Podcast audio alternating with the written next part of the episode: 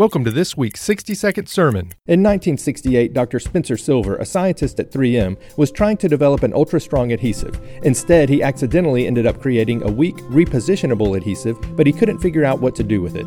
Five years later, a colleague asked to use the adhesive on the back of a bookmark for his hymnal. The idea took off, and a new product was created and rolled out to the public in nineteen seventy-nine, the Post-it Note.